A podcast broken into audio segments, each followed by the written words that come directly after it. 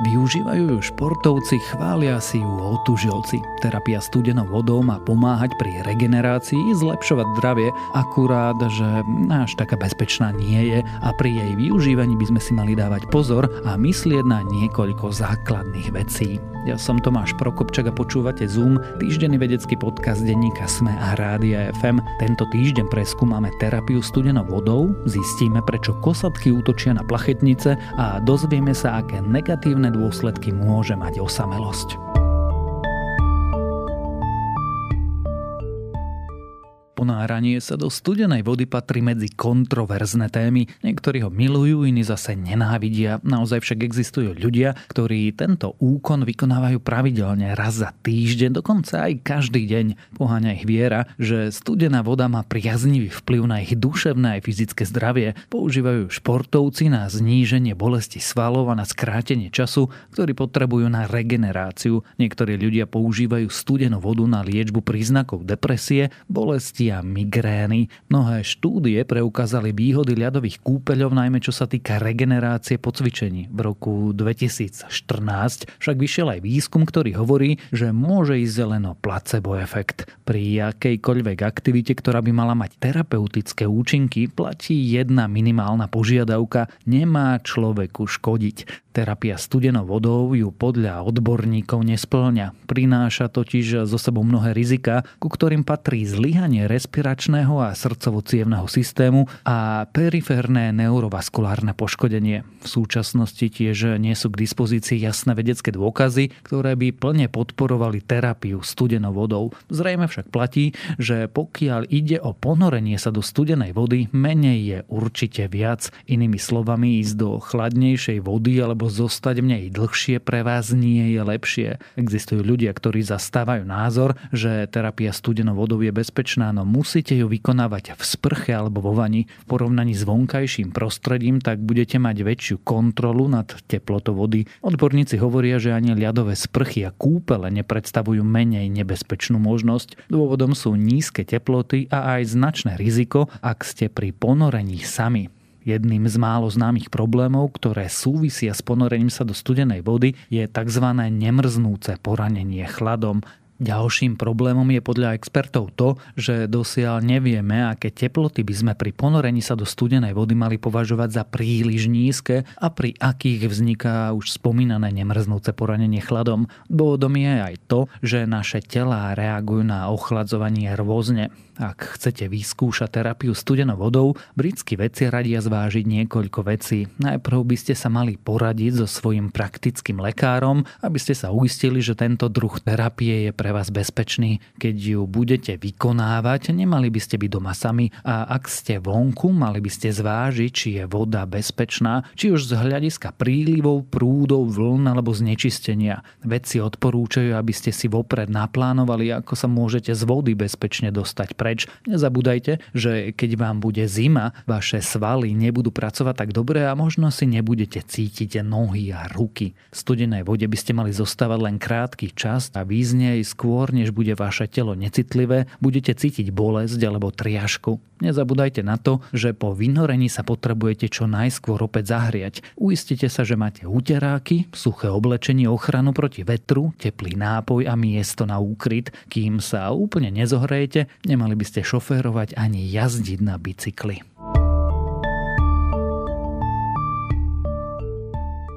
Plachetnica Šampaň so štvorčlenou posádkou bola na ceste z Tenerife do Malagy, keď začuli hlasný rachot. Kapitán lode Werner Schaufelberger si najskôr myslel, že do niečoho narazili. Loď však napadli kosatky. Dve menšie a jedna veľká kosatka útočili na loď s prestávkami dokopy hodinu a pol, keď do plachetnice začala natekať voda. Útoky kosatiek na ľudí a lode sú ojedinele, no pri Pirenejskom polostrove ich počet v posledných troch rokoch výrazne narastá. Zdá sa, ako by od seba kosatky napodobňovali stratégiu útokov. Podľa vedcov za všetky môže byť jedna traumatizovaná kosatka. Útok na plachetnicu bol zatiaľ posledným. Došlo k nemu 4. mája v Gibraltárskom prielive nedaleko španielského pobrežia. Dve malé kosatky triasli listom kormidla, zatiaľ čo veľká opakovane plnou silou vrážala do boku lode. Posádku lode nakoniec vyslobodili záchranári, ktorí sa následne snažili otiahnuť loď do prístavu.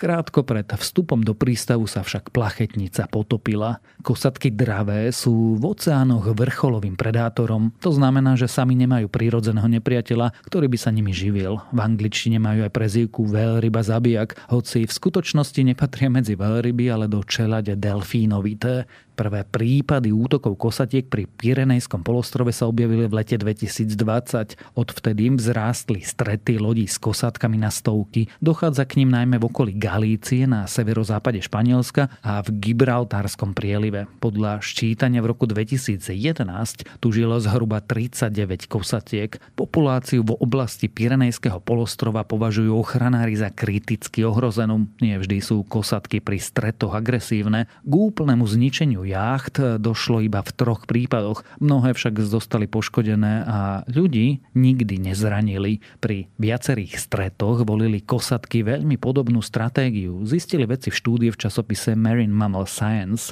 K plachetniciam priplávali odzadu a udierali im do kormidlového listu. O loď zväčša stratili záujem, keď sa prestala pohybovať. Na začiatku útokov môže byť podľa vedcov jedna traumatizovaná kosatka s menom White Gladys. Vedci bežne zvyknú dávať kosatkám zo sledovaných skupín mená. Zmenu v správaní Gladys mohla odštartovať zrážka s loďou alebo uviaznutie v ilegálnej rybárskej sieti. Útoky na lode pri Pirenejskom polostrove nemá na svedomí iba jedna kosatka. Námorníci vždy videli väčšiu skupinu týchto morských cicavcov a dokonca sa im v niektorých prípadoch zdalo, že mladšie kosatky sa učia od staršej. Kosatky sú veľmi spoločenské zvieratá, oplakávajú mŕtvych členov skupiny a rôzne skupiny kosatiek majú vlastnú kultúru. Vedia sa učiť od druhých a svoje správanie ľahko prispôsobia odlišným prostrediam. Vedci si však nemyslia, že dospelé kosatky vedome učia svoje mladé či iných členov skupiny napádať plachetnice. Správanie sa zrejme prenáša na ostatné kosatky iba napodobňovaním. Je možné, že kosatky považujú útoky na lode za prospešné pre celú skupinu. Stále je však možné aj to, že ich správanie voči plachetniciam môže byť iba prejavom hry.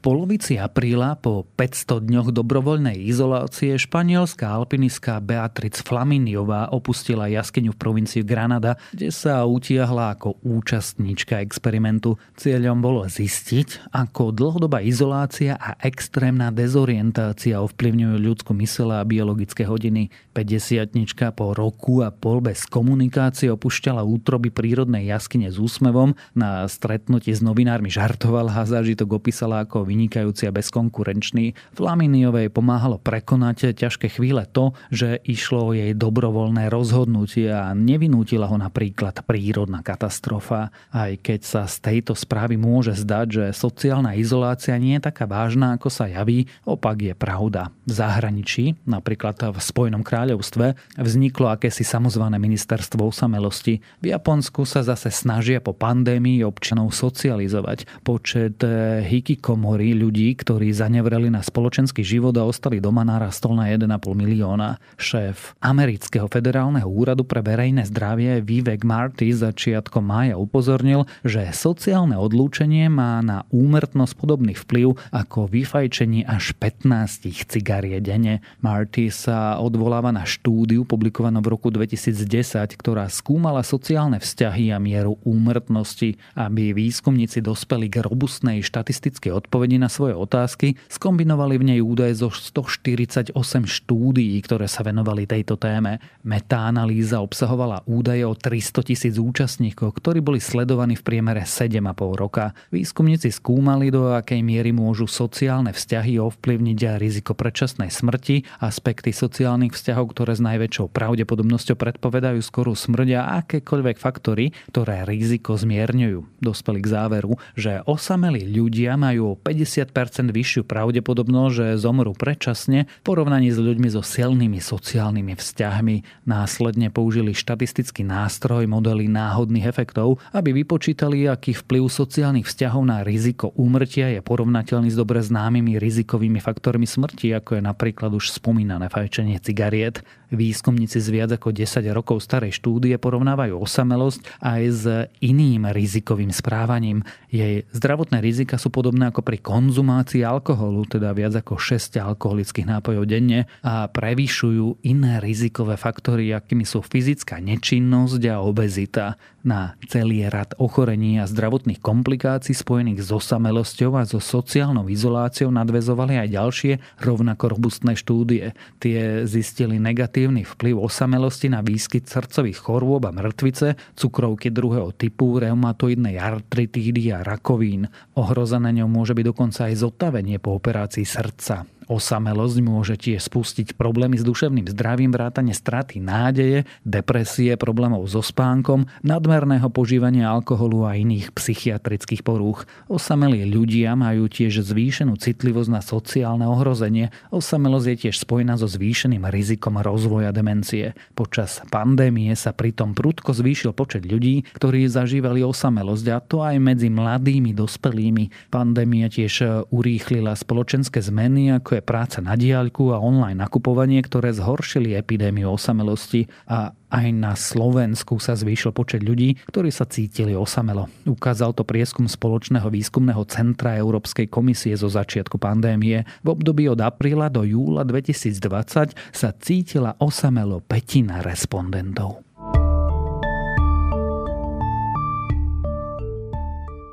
Ďalšie správy z vedy. Vedci zistili, ako pravdepodobne vyzerali najstaršie živočichy na našej planéte. Nová analýza založená na skúmaní štruktúry chromozomov naznačuje, že prvou vetvou boli rebrovky, nasledovali po nich hubky a neskôr sa pridali aj ďalšie kmene mnohobunkovcov.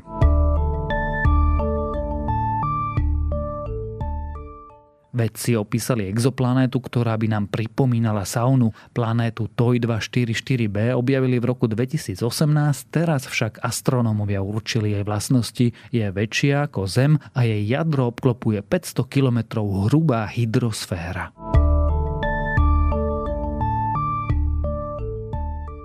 Pred 13 tisíc rokmi boli prúdy smerujúce zo stredozemného mora do Atlantiku oveľa silnejšie než dnes. Ukázala to analýza izotopov neodímu, ktorá naznačila podmienky počas mladšieho driasu. Bola to doba rozsiahlej klimatickej zmeny, keď sa na severnej poleguli zrazu náhle ochladilo.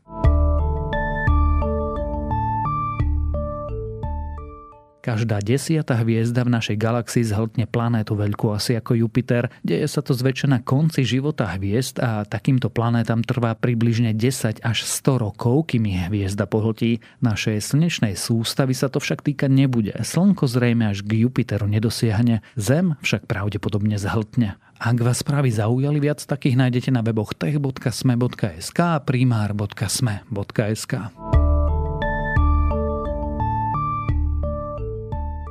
Počúvali ste Zoom, týždenný vedecký podcast denníka SME a Rádia FM. Zoom nájdete aj vo vysielaní rána na fm vo vašich mobilných podcastových aplikáciách, na streamovacej službe Spotify alebo na adrese sme.sk lomka Zoom. Ja som Tomáš Prokopčak a texty napísali Renáta Zelná, Michaela Džomeková a Denisa Koleničová. Za zvuk a postprodukciu ďakujeme Kristine Janščovej. A mimochodom, ak by ste si chceli o vede ešte aj čítať, píšem pre vás nový vedecko-popularizačný newsletter, volá sa nevedecký newsletter vychádza každú nedeľu a prihlásiť sa na jeho odber môžete na adrese sme.sk lomka nevedecky.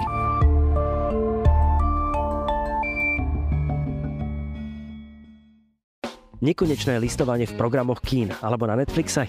Poznáte to. Dve hodiny vyberáte niečo, na čo sa potom ďalšie dve hodiny hneváte.